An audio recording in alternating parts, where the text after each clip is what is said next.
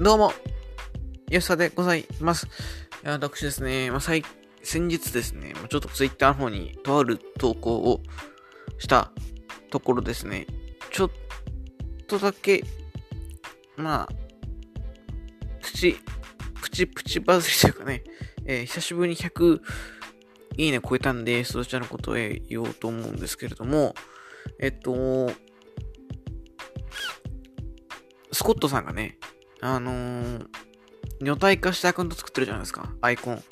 まあ、今人形ですけど、えー女体化して、千何百人フォロワーいるみたいなのがあって、んで、それでなんか、あれじゃないですか、最近話題になってたあの、DM 問題っていうのは僕も、ああ、まあ、不謹慎っちゃ不謹慎ですけど、面白いなと思って、僕もあの、またこのね、吉諏訪とマクコンまさきは違うアカウントですね、よしこというね、吉諏訪だからよしこということ、よしこというアカウントを作って、自分のですね、女体化した顔をですね、えーあ、あのーアイコンにしてみましたと。そうすると、えーその時まだ72フォロー、2フォロワーとかだったんですよ。なのに、まさかのですね、前髪さん、高道の奥からのですね、DM、まあ、高道の奥とか、ジャストアッパーとかの DM が来まして、レスラーになりませんかっていう風に来るというね。急にですよ。で、あの、いや、ちょっと私はそんな向いてないんでって嘘ついて、その後に、お給料はどうなってるんですか？って、あの、聞いたらですね、無視ということで、無視かいっていうね、えーなんだよと思っているところですけども、はい。まあ、それは、えー 置いておきまして、本当にね、これ聞いてる方多分、男性の方が多いと思いますけども、本当気をつけてください。えー変な DM 気をつけてください。すぐブロックってのがありますから。はい、ということで、当然方の様子は第111回の今回は直前に迫りました全日本プロレス後楽園ホール大会のプレビューを始めていこうと思います。ということで、始めていきましょう。当然方の様子は、プロレス重ねき5年の吉橋、近藤正幸、土井浩二、黒潮イケメン二郎好きの吉さんが、ゆるく時には熱くプロレスを語るポッドキャストです。レスラーとパピア、裏情報なので足からず。ということで、第111回始めていきましょう。はい。えー、後楽になっておりますが、まあ、前日ですね、スケジュール見たら、まあ、前も言ったんですけども、まさかのですね、もうやるなということで、9月9.8後楽園ホール大会、世界タッグ、そして世界ジュニア日々、まあ、これは決まってましたね。そしてアジアタッグとなっております。まあ、一応、第1試合からプレビューしていこうと思います。第1試合です。シングルマッチ、フランシスコ・アキラ VS ライジング・ハヤトです。はい。これは、えーフランシスコ・アキラがですね、ジュニア落としてしまって、そこからまあ、ちょっとくすぶっている感じだったんですけども、まあ、どうやら、えー、イタリアヨーロッパの方に戻るそうなので、うん、そうですね。うん。ちょっともう見れなくな、もうしばらくまた見れなくなっちゃうのかなっていう意味では寂しいですけども、本当にあの、このね、コロナ禍で、いてくれてありがとうと思いますよね。ええ前日は今フランシスコ・キラだけかな。順に外人ですよね、多分。なので、本当に言ってくれてありがとうという感じです。はい。まだ、ここが勝つのかな。そして、第2試合です。石川修司、佐藤浩平 VS 岩本浩二、本田隆起です。はい、こちらは石川と佐藤浩平のツインタワーズ、そして、え先日の後楽園ホール大会を、でですね、仲、仲、高いじゃなくて、仲良しになりました、えー、本田と岩本のタッグということで、えー、まあ、本田がね、ここは負けてしまうんだと思うんですけども、本田はどんだけ食らいつけるか。ツインタワーズというか、特に公平の打撃かなにどんだけ粘れるかというのが、えー、注目ポイントだと思います。はい。そして第3試合です。佐藤光、田村段 VS 大森隆夫、ブラックメンソーレです。はい。えっと、大森さんはですね、この、もう直近ですね、9月のいつだっけな？結構もう9月の序盤かな？に、えー、9月12日ですね、の福岡大会で、えーガウラ TV チャンピオンシップということで、石川修理に挑戦します。もうこれはね、もうジョボさん、ガガガさん案件なのでね、僕は触れないですけども、なのに前哨戦じゃないんだという気はするんですけども、まあ、それは置いといて、えー、まあ、言い方ですけど、こう、特にテーマのない4人が集まったかなという感じですね。はい。大森さんは、まあ、ここで、田村団あたりが勝っていただいてですね、前哨戦というか、えー、まあ、金をね、高めてほしいと思います。はい。そして、おそらく第4試合です。これ第1試合かもな。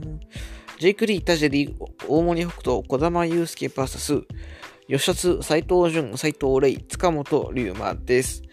はい、えー、3回ヘビー級チャンピオンと、えー、トータルグループスというユニットに対するは、吉田キングダムかと思いきやですね、吉田キングダムとさすがに弱いということで、えー、斎藤淳、斎藤玲、塚本龍馬というですね、もう若手トリオですね。はい。若手トリオ形成ということになっております。どんな、まあ、んだけね、ジェイク相手にこう、くれつけるか、トータルクリプス相手に印象を残せるかが、えー、鍵だと思っております。はい。そうですね、小玉がここに収まってるのはちょっと納得いかないし、なんなら、この世界ジュニア戦、大森じゃ、大森じゃないや、青柳敦樹が取ってそこに挑戦表明でいいんやで、というね、とは思いますよね。うん、見たいなぁ、小玉の挑戦。マジで見たいんですよ、僕は。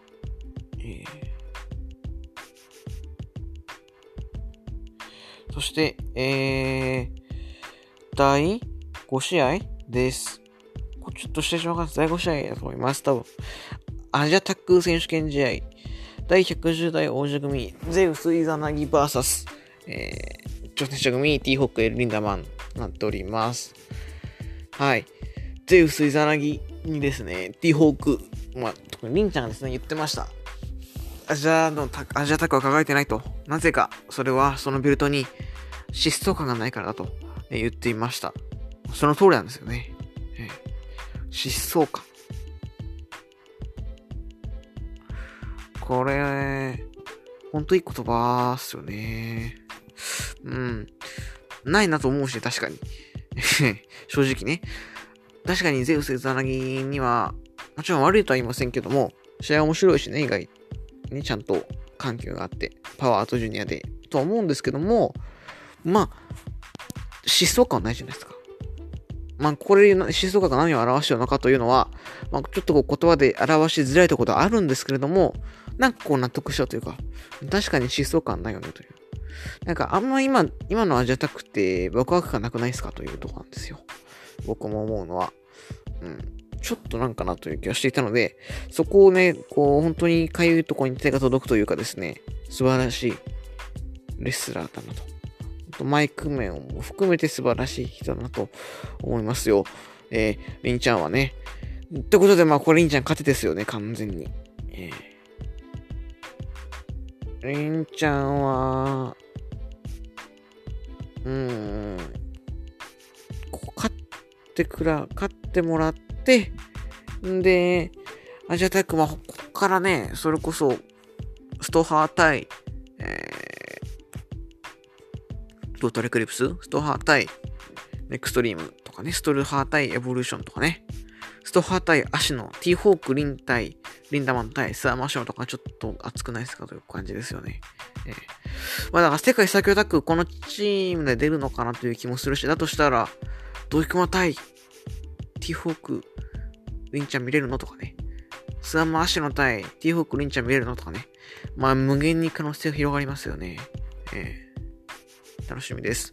ということで、ここはティーホークリンちゃん勝てということでね。アジアタック取っちゃえば、世界最強タックも、まあ、出場せざるを得ないじゃないですか、このチームで。この辺に負けちゃうとね、挑戦、あ、ちょ、出場がないかもしれないんですけども、ここで勝っちゃえばね、いきますから。はい。そして、セミファイナルです。世界ジュニアヘビー級選手権試合第57代王者、杉 VS 挑戦者、青柳敦樹です。はい、えっ、ー、と2月？違う、違う、2月じゃない、えっ、ー、と、7月の後楽園でですね、杉が、えー、6月あれ ?7 月か。杉が、えー、フランシスコ・アキラからベルトを取りました。んで、そこにですね、挑戦表、確か展開中、展開中にじゃないや。えっと、なんだっけあれ。ジュニア、ジュニアバトルオブグローリーでは、まあ、青柳負けてるんですけども、まあ、オードトーナメントベスト8ということで、それを認めたということで、この2人のタイトルマッチが決定いたしました。はい。一体、どっちが勝つのかというところなんですけども、まあ、好きでしょと思うんですけども、まあ、これも前も言ったんですけど、杉がやっぱ思ってると、どうしてもやっぱこう、外敵なので、誰が手戻すってなるじゃないですか。はい。ってなると、僕のね、期待してる小玉は、ダメなんだよなという。小玉は相手が、絶対、マイナスというか、あ、あ相手が、その、自分の方がマイナスというか、まあ、闇の面ですから、相手はもうめちゃくちゃ明るくないといけないわけですよ。あの子な、オールトーナメントのね、宮原戦なんかはそうでしたけども、あの形が一番理想なので、えー、となると、なると、えー、ここは青柳に勝ってもらってですね、その先の小玉挑戦というのを見たいと思います。小玉挑戦見に行きますよ。えー、取っちゃうから多分普通に。小玉、見たいなぁ。うーん。はい。そして、まあだから、ここはまあ、杉勝ちそうですけど、希望はあるべきです。ただ、杉が、杉誰も次も挑戦者いなくないというね。佐藤光？ライジングハヤトとかね、ちょっと、やっぱ、前日もジュニア不足してなというね。ノアのジュニアが、いかにこう、多いかというかね、足りてるかがわかりますよね。アレハンドロ、アレハ、まあ、アレハとアレハンドロ別と言われてますけども、まあ、仮にね、一緒だったとして、アレハンドロがまだいたらですよ、こっちの前日に。まあ、世界ジュニア挑戦ぐらいはできたのかなと思います。ただ、生え抜き同士じゃないんで微妙ですけどね。えー、微妙なしは取れる気はしないですけど。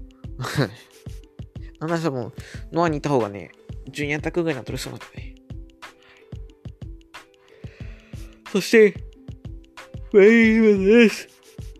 世界タッグ選手権試合第88代王者組宮原健と青柳今 VS 挑戦者組須山足野翔太郎です。はい。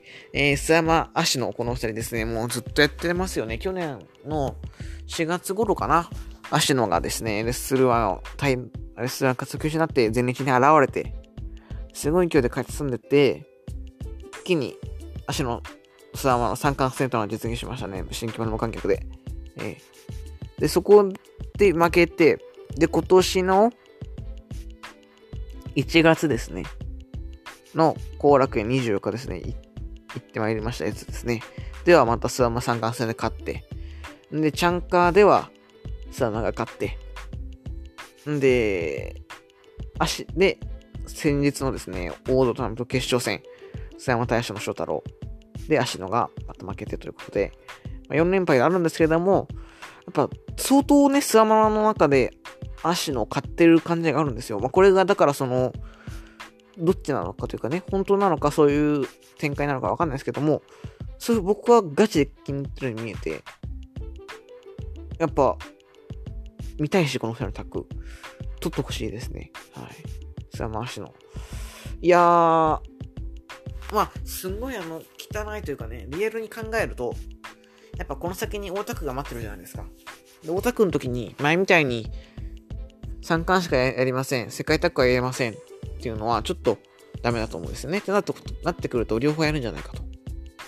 となるとですよ、ここで、諏訪回しの組が勝って、んで、ジェイク・スワマは、スワマ負けて、で、宮原挑戦表明で、宮原ジェイクで大田区っていうのが一番現実味あるのかなと思います。もしくはスワマ勝ち？もしくはだから、スワマがもし三冠戦で勝つんだったら、ここはスワマ負けんのかなとかね。ええー。もういろいろ考えちゃいますよね。ビッグマッチじゃなきゃ別に2冠でもいいんですけど、さすがにビッグマッチだとね、で前の感じだとちょっと、前はまあ、メインがあの、ドモエ戦だったから良かっただけで、普通に毎回あれやっててもね、ちょっと弱いですからね。セミがジュニアになっちゃうわけでしょ？っていう。ねまあ、だからどうすかね。読めないですけども、まあ、草マッシュに期待します。で、僕の理想ですね。僕の理想先に言っておきますけども、ここに挑戦表明するのは、ドイクマです。はい。ドイクマ対足のスワマ。これが一番、今一番全日のタッグで見たいかな。ええー、これに関しては、世界最強タッグでもいけそうな気がするんですけれども、ぜひですね、タイトルマッチで見たいと思います。ただちょっと大田区は、えー、いけないので、はい。え、まあちょっとできればそんなカードじゃなくてもいいのになと思いますが、でも、見たいじゃないですか、やっぱ。うん。見たいし、そしたら見に行くし。ってなったらもう、勝てですよ。えー、ということで、さあ、マッシュの勝てという感じですね。はい。で、まあ、一応もう一個触れときますかね。9.12、あ、9.10の方ですね。全日本プロレス認定6人タッグ選手権試合。第3代王者組、吉達、カーベル伊藤、立花聖吾 VS、挑戦者組、ブラックメイソーレ、ラウザ、オールマイティ井上です。はい、えっと、ね、いろいろありました。えー、オールマイティの上、ちょっとね、局地的人気を誇っておりますけども、それがタイトル挑戦しますと。まあ大丈夫でしょう、ここはね。吉田すぐ見に行きたいです。はい。そんな感じですね。まあ、あとは、もう一個、あれですか、9.1、2、福岡です。9.1、2、福岡、えー、メインですね。あセミかなこれもしかして。ぽいな。ガオラ TV チャンピオンシップ第19代王者、うわ、これ、これ、激安だな。これ、今、セミ、おそらくセミでガオル TV チャンピオンシップ第9第19代王者石川修司 VS 上天使大森高尾というのがあります。でも、ここは大森さんに全ベッド。えー、勝ってほしいし、勝てなきゃいけないし、そしたらジョブさん喜ぶしことで、大森さん勝ててなっております。で、そのこの福岡大会の大セミ、セミ前ぐらいかな、タクマッチがございます。山本浩二、本田隆起 VS ふさ回しのシャトルっていうのはありますね。これもいいっすね。福岡ちょっと入ってんの、気合い。うん。まあ、てな感じですかね。はい。えー、後楽園、まあ僕は行けないですけど、まあ結構分厚めにネカードするというと思います。これはまあ、ビッグマッチ前でやるっていうことの意味を考えたらですね、まあ、いろいろ見えてくるのかなとは思いますね。はい。まあ、ということで終わっていこうかなはい、非常に楽しみです。足の糧ということで終わっていきましょう。当然具ニュースでは、リスナーの皆さんからのご意見、ご感想、ご質問しています。それらは、Twitter、実は、アットマーク、河野正幸、タイポーロンのリプやっていうのにお願いいたします。また、ハッシュタグ、吉スワラージュのつぶやきも、じゃんじゃん募集しますので、そちらもぜひよろしくお願いいたしますということでね。はい、えっと、まあ、この回とは関係ないんですけども、ポッドキャスト限定配信の方のですね、レッスル1を音楽で振り返るというのを聞きになりましたでしょうかね。再生回数が6回ということで、えー、誰も聞かれてねえなという感じはしてるんですけども、まあ楽しいんで OK ですと。で、こちらちょっともう一回やろうかなと思っております。で、レッスル1、個やるのと、僕もう一個今一番好きな映画が、何かっていうとですね、バックトゥザフューチャーなんですよね。はい。バックトゥザフューチャーなんですよ。ということで、バックトゥザフューチャーのやつもやろうかなと思っております。まあ、あの、定番のね、メインテーマから、魅惑の深海パーティーとかね、結構こう、広めにとってやろうかなと思っておりますので、そちらもぜひ、お聞きください。はい。ということで終わっていこうかな。はい。まあ、前日もですね、ここで、えー、足野が勝てばですね、足野が勝ってでこ、あのー、アメリカが勝ったところに子供が挑戦となれば、もうレッスル1ですよね。